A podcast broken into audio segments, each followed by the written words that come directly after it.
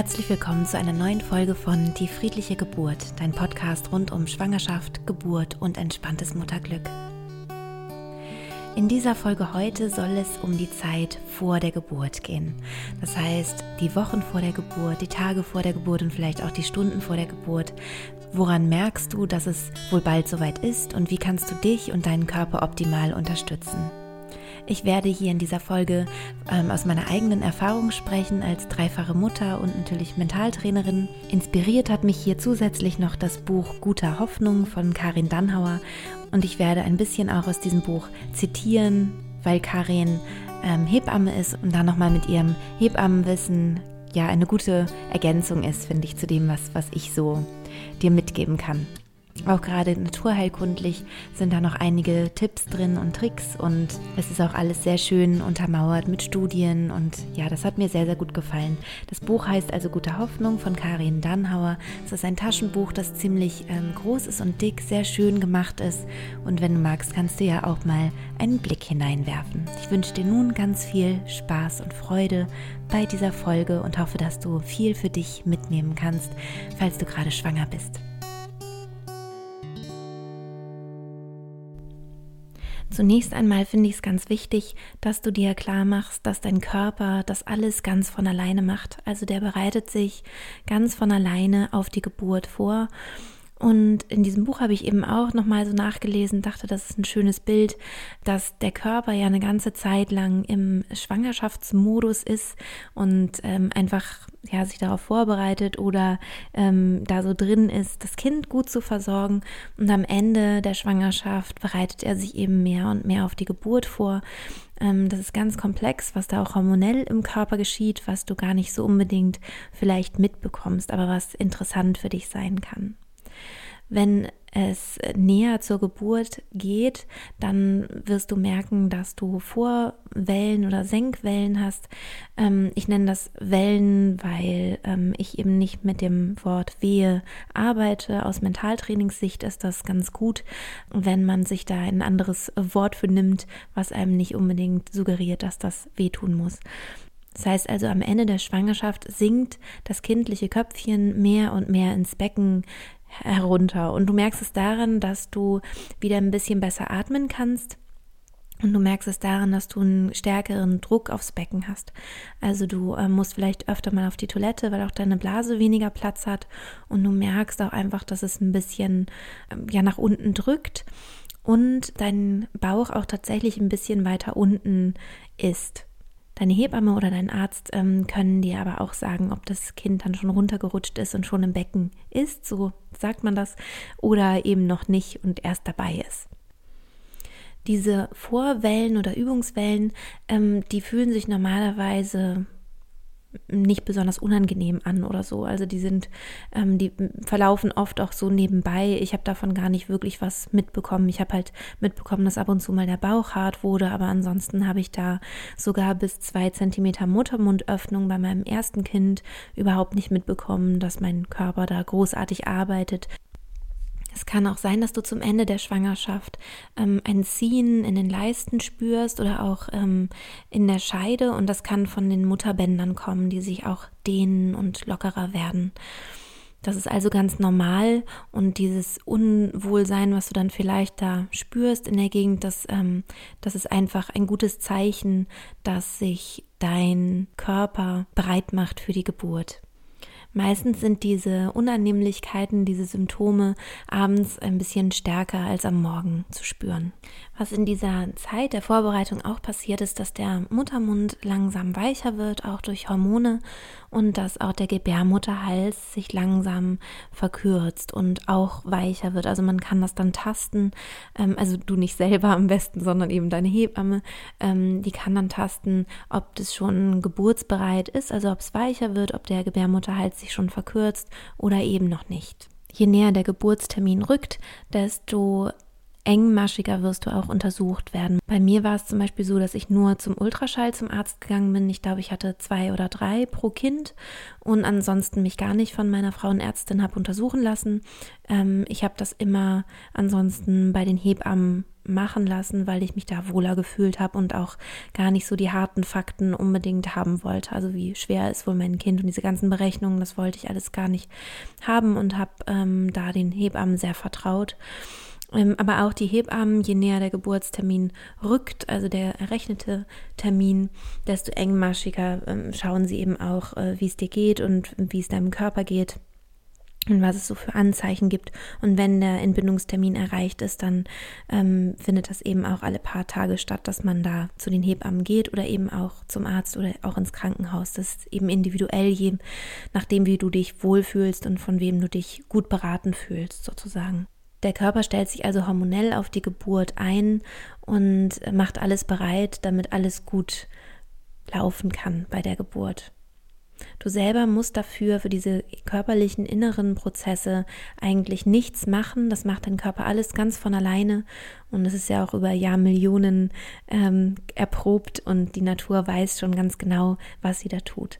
Trotzdem ist es natürlich so, dass viele Frauen gerne ein bisschen auch den Körper unterstützen möchten. Und da möchte ich dir jetzt so im Folgenden ein paar kleine Tipps geben, was du halt aus der Naturheilkunde vielleicht ähm, mitnehmen kannst für dich oder ja, so auch aus meiner Erfahrung, was da vielleicht gut tun kann.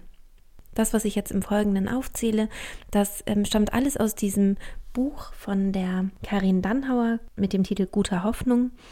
Und da waren auch ein paar Sachen, die ich noch nicht wusste und total spannend fand. Zum Beispiel, ich habe schon mal davon gehört, dass es gut sein soll, in der letzten Zeit der Schwangerschaft nicht mehr so viel ähm, Zucker zu, zu sich zu nehmen. Also entweder wirklich Zucker oder eben Weißmehl und ähm, dass das wohl förderlich für die Geburt sein soll und wohl ähm, die Geburten schneller und schmerzärmer machen soll. Ich habe das für mich immer so ein bisschen abgetan, weil ich ähm, mich immer auch zuckerreich ernährt habe, ehrlich gesagt, in den Schwangerschaften und äh, meine Geburtserfahrung so unterschiedlich war, allein durch mein mentales ähm, Setting, durch meine mentale Vorbereitung. Und ähm, da habe ich dann halt gedacht, das ist Quatsch mit der Ernährung. Aber Karin hat jetzt hier doch was sehr, sehr Spannendes geschrieben. Und zwar gibt es wohl eine ernstzunehmende These, dass es tatsächlich einen Zusammenhang geben kann zwischen zuckerarmem Essen und weniger Geburtseinleitungen und schmerzärmeren Geburten. Sie erklärt das auch ganz toll noch in dem Buch, ähm, aber das kannst du ja gerne nachlesen, wenn du das äh, spannend für dich findest.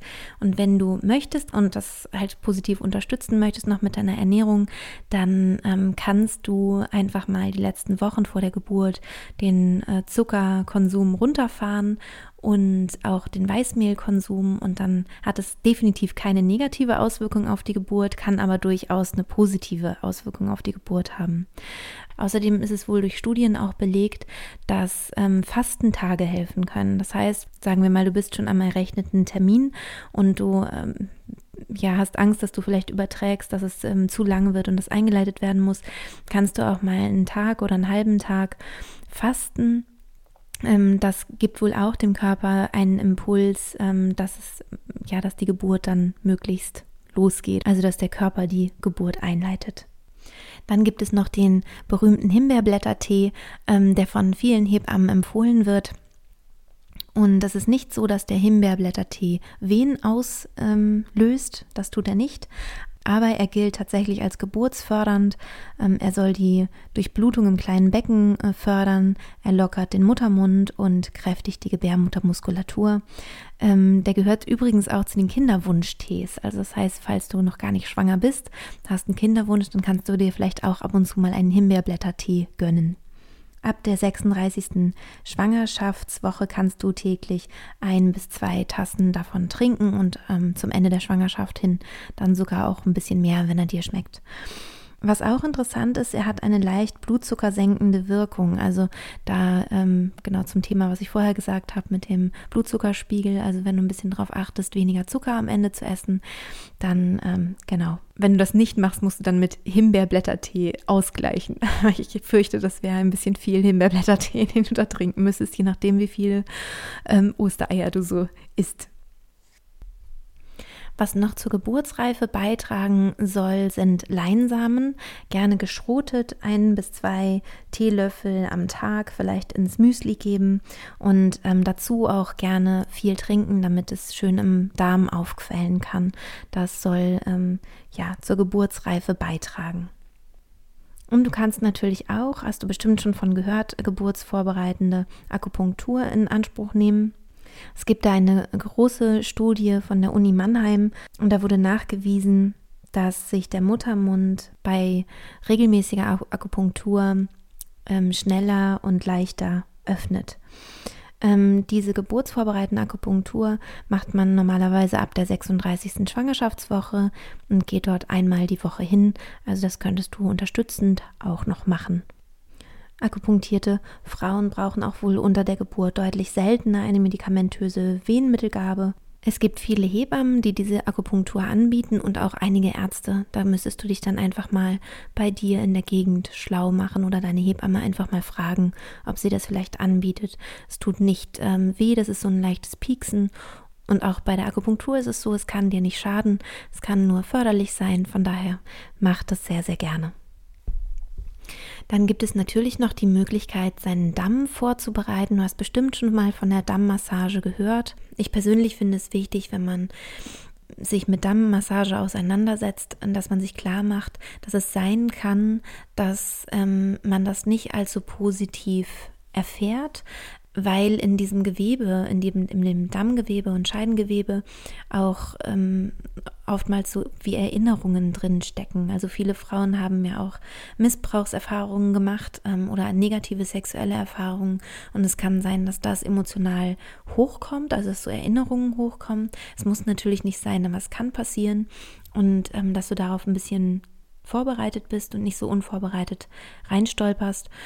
Und ganz, ganz wichtig ist, wenn du dieses Gewebe anfängst zu massieren, das ist da noch sehr fest und, ähm, und dick und man hat dann vielleicht Ängste, oh Gott, da soll mein Kind durch, das geht doch gar nicht oder das soll weich werden, das ist ja bei mir so hart. Da kann ich dich aber beruhigen, das ähm, bleibt so natürlich nicht unter der Geburt. Ich finde es aber ganz wichtig, ähm, sich das klar zu machen. Ich werde auch noch eine Folge aufnehmen, ähm, wo, ich, wo ich wirklich noch mehr auch über die Dammmassage spreche und berichte. Ich weiß noch nicht ganz genau, wann das sein wird und falls du jetzt kurz davor bist, ähm, dass dein Kind auf die Welt kommt, dann sei nur so viel gesagt, versuch dich sehr zu entspannen, tu dir Gutes, mach das auf keinen Fall mit Brachialgewalt oder irgendwie so, sondern ähm, hab's einfach ein bisschen im Hinterkopf, dass es sein kann, dass es Ängste auslöst oder ähm, dass du dich unwohl dabei fühlst. Da wärst du dann nicht die Einzige, sondern vielen Frauen geht es so.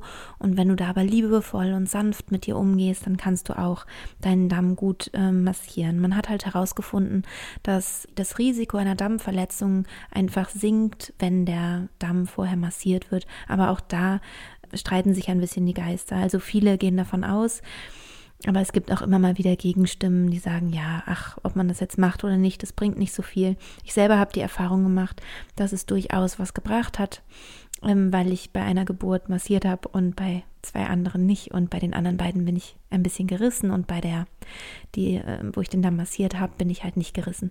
Wichtig ist aber auch, das ist eine Sollbruchstelle des Körpers. Das heißt, wenn es da ein bisschen einreißt, ist es nicht weiter schlimm. Der Körper, der kann das sehr, sehr gut verarbeiten und ähm, kann sich da sehr schnell regenerieren. In dem Buch, das ich jetzt hier eben vor mir liegen habe, heißt es sogar, dass es nur ein paar Tage braucht, bis normalerweise der Körper diese Wunde wieder verschlossen hat. Ähm, wichtig zu wissen ist, ähm, dass es in den 1980er Jahren die Meinung gab, die medizinische Meinung gab, ähm, dass es besser ist zu schneiden, also einen Dammschnitt zu machen, ähm, weil dann das Gewebe eben kontrollierter sozusagen beschädigt wird und nicht so unkontrolliert ähm, von der Natur sozusagen herreißt und dass es auch schneller wieder zusammenwächst. Das ist aber mittlerweile widerlegt worden.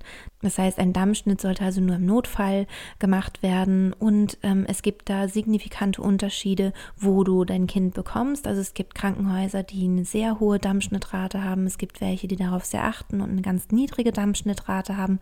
Und dann würde ich dir raten, auf jeden Fall mit dem Personal zu sprechen.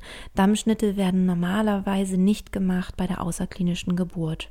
Beim Thema Dammschnitt rate ich dazu, vorher ein Gespräch zu führen mit dem Personal an der Klinik, wo du entbinden möchtest, wenn du ähm, in der Klinik entbinden möchtest und ähm, darüber ganz offen zu sprechen und auch ganz offen zu, und, und klar zu formulieren, dass du das nicht möchtest, dass du wirklich möchtest, dass nur im äußersten Notfall ein Dammschnitt vorgenommen wird und dass das auch äh, schriftlich festgehalten wird. Das würde ich dir so empfehlen im Vorgespräch in der Klinik. Wenn das nicht möglich ist, weil du zum Beispiel eine Geburt zu Hause geplant hast oder im Geburtshaus und du wirst verlegt ins Krankenhaus, ähm, dann wäre das zum Beispiel ganz toll, wenn dein Partner das so ein bisschen auf dem Schirm hat, ähm, da mit dem Personal zu sprechen und zu sagen, du möchtest möglichst keinen Dammschnitt, wenn es irgendwie geht.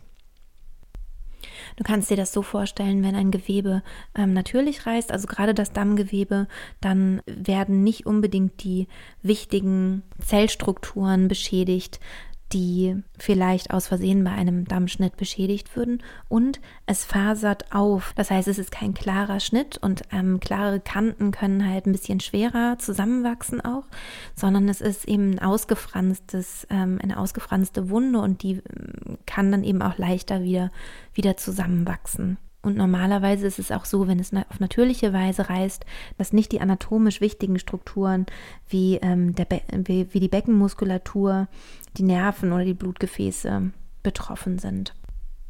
Es gibt ja auch das Gerücht, ähm, dass die Beckenbodenmuskulatur von Hochleistungssportlern ähm, besonders, besonders fest ist und ähm, da schreibt äh, Karin eben auch in ihrem Buch, dass ähm, wir wissen, dass Muskulatur leider oder zum Glück, ich weiß es nicht, je nachdem, ähm, einfach die Angewohnheit hat, sich auch sehr schnell wieder abzubauen. Das heißt, du kannst davon ausgehen, wenn du jetzt nicht in der Schwangerschaft selbst Hochleistungssport betreibst, dass dein Beckenboden schön weich wird und ähm, selbst wenn du vorher viel Sport gemacht hast, ähm, anders ist es bei verkrampften oder verspannten Muskeln. Das kann zum Beispiel durch Eisschnelllauf oder durch Hockey oder auch Ballett passieren, dass sich die Beckenmuskulatur verspannt. Und dann kannst du, also wenn du weißt, du bist meinetwegen Balletttänzerin und hast vielleicht möglicherweise da einen verspannten Be Beckenboden, könntest du da auch zum Beispiel mit Osteopathie ähm, helfen, dass der wieder weich wird. Das ist so die Empfehlung von Karin in dem Fall. Ja, und worüber ich mich auch sehr freue, ich äh, bin ja, naja, Fan ist vielleicht zu viel gesagt, aber ich habe zumindest schon sehr, sehr viel Gutes gehört von dem Epino. Vielleicht hast du da auch mein YouTube-Video dazu schon gesehen zum Thema Dammmassage, wo ich auch etwas über den Epino sage. Ähm, der Epino ist ein, ein Gerät, womit man sozusagen seinen Damm vordehnen kann. Und Karin schreibt eben auch in ihrem Buch, ja, dass sie den durchaus, also dass sie durchaus Positives darüber gehört und gelesen hat. Die Zahl der Dammschnitte oder Dammrisse ähm, sinkt halt signifikant, äh, wenn man sich mit dem Epino vorbereitet. Das heißt, wenn dir vor allem wichtig ist, dass du unter der Geburt gesund bleibst, also dass dein Damm gesund bleibt und, und geschützt bleibt, dann würde ich dir empfehlen, dich mal damit auseinanderzusetzen. Ich werde dir das natürlich auch in den Show Notes verlinken. Ja, schau einfach mal, ob das was für dich sein könnte. Das ist so ein bisschen ähnlich wie ein Blutdruckmessgerät. Das heißt, du hast einen Ballon, den du einsetzt in die Scheide und aufpumpst und damit kannst du halt nach und nach ganz, ganz ähm, langsam deinen Damm vordehnen und vorbereiten und die Ergebnisse sind halt wirklich ganz merklich. Mittlerweile ist auch ähm, erwiesen, dass der Epino dem Beckenboden nicht schadet. Er ist auch nicht positiv für den Beckenboden, ist einfach neutral. Aber eben genau die Verletzungen, die nehmen ihm signifikant ab.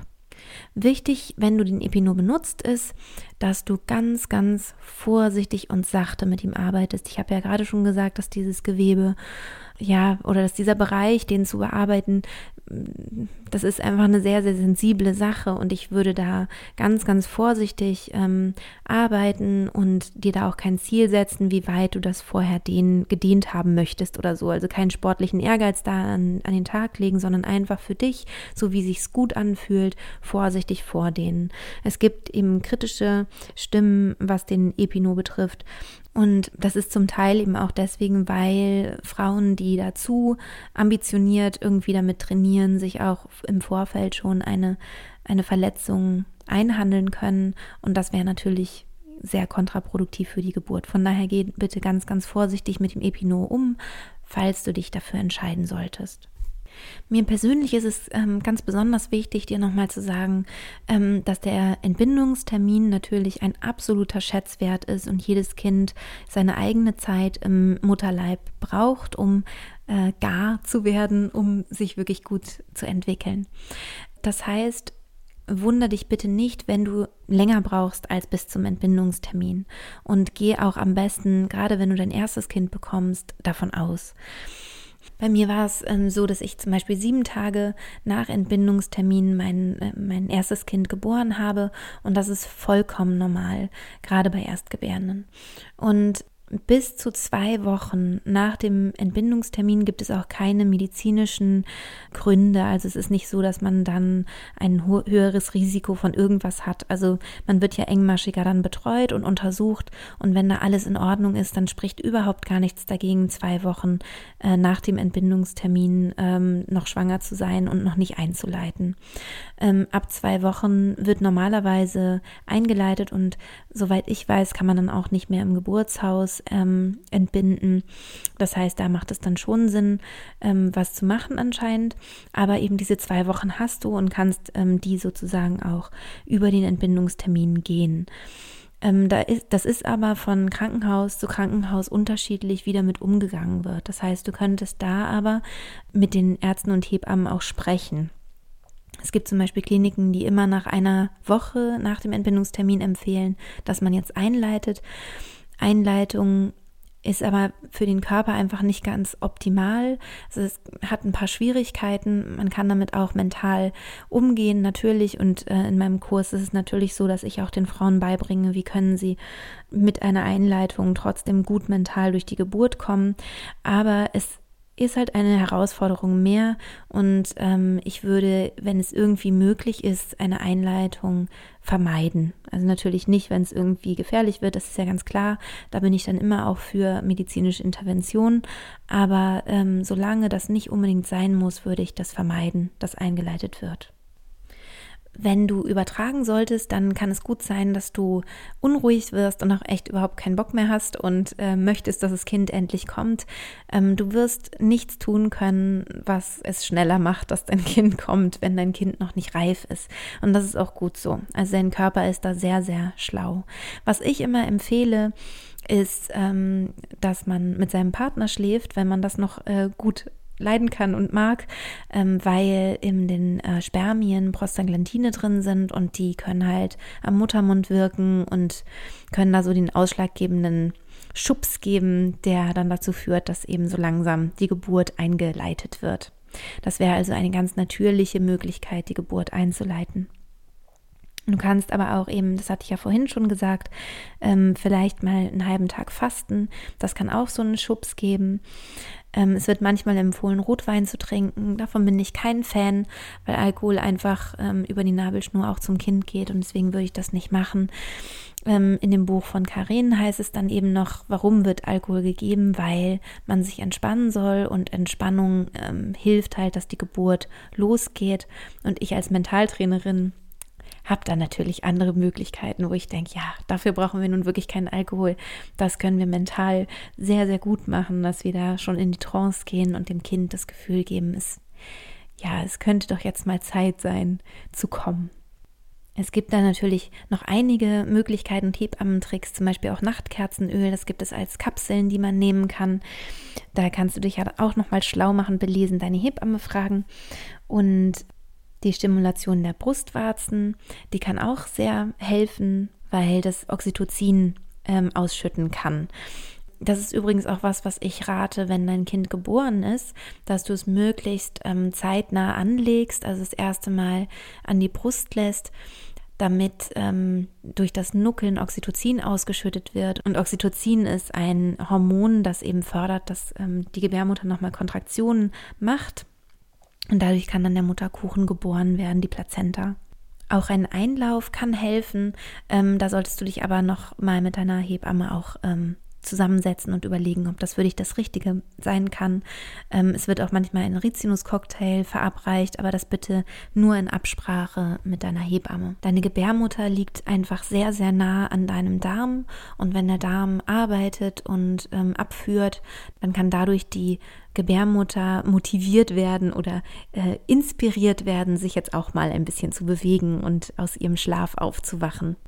Du darfst aber natürlich auch, wenn du jetzt merkst, oh, das überfordert mich, was soll ich alles machen? Himbeerblättertee, Dammmassage, jetzt noch dies, jetzt noch das.